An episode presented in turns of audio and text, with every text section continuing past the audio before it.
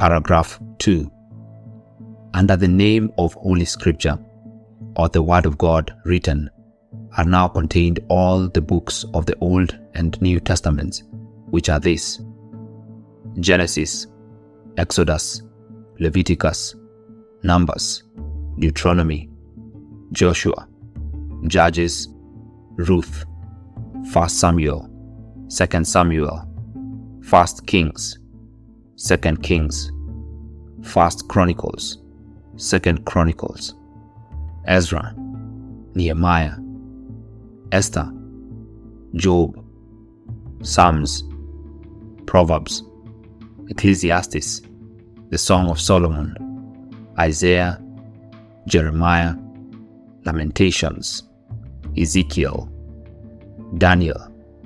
Hosea, Joel, Amos, Obadiah, Jonah, Micah, Nahum, Habakkuk, Zephaniah, Haggai, Zechariah, Malachi. Of the New Testament: Matthew, Mark, Luke, John, the Acts of the Apostles, Paul's Epistle to the Romans, First Corinthians, Second Corinthians, Galatians, Ephesians, Philippians, Colossians, First Thessalonians, Second Thessalonians,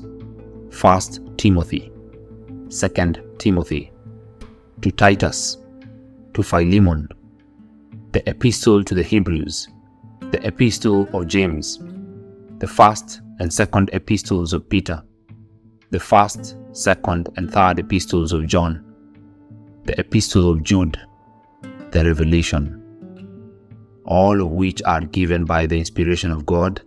to be the rule of faith and life.